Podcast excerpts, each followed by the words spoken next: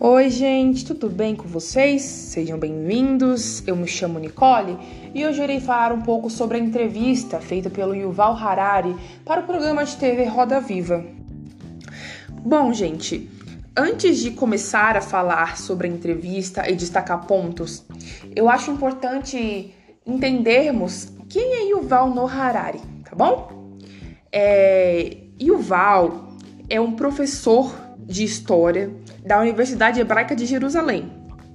PhD pela Universidade de Oxford, no Reino Unido, e é autor de Sapiens, Uma Breve História da Humanidade e 21 Lições para o Século XXI, que venderam mais de 20 milhões de exemplares em todo o mundo. Tá ok? Bom, gente, começarei falando sobre inteligência artificial nas mãos erradas. Durante Roda Viva, Yuval Harari expressou a importância do uso da inteligência artificial no campo da vigilância. Este novo método de vigilância pode não apenas combater a violência, mas também se tornar uma ferramenta de controle social, seja um governo autoritário ou uma grande empresa antiética. A inteligência artificial pode ser uma arma perigosa, dependendo dos dados que podem capturar ou processar.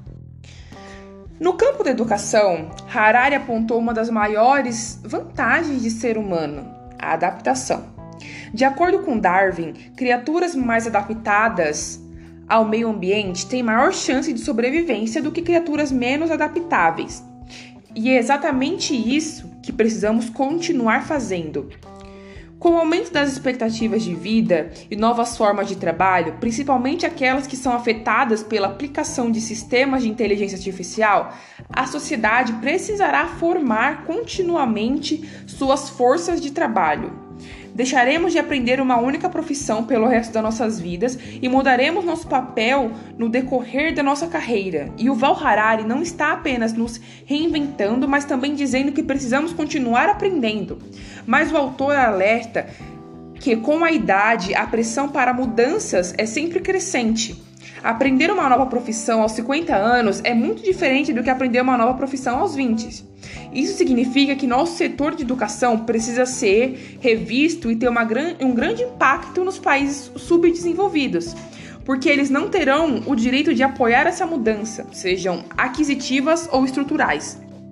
Por fim, Yuval Harari afirma que questões importantes precisam de ajuda coordenada, ou seja, um país ou uma cidade não conseguirá resolver seus problemas sem ajuda externa. Apesar de não citar explicitamente, Harari sinaliza as questões ambientais. Precisaremos estruturar uma confiança e cooperação global para solucionarmos problemas que afetam todo o planeta. Harari afirma que o nacionalismo precisa ser um pensamento de como posso ajudar o meu compatriota e não como posso excluir aquele que é diferente.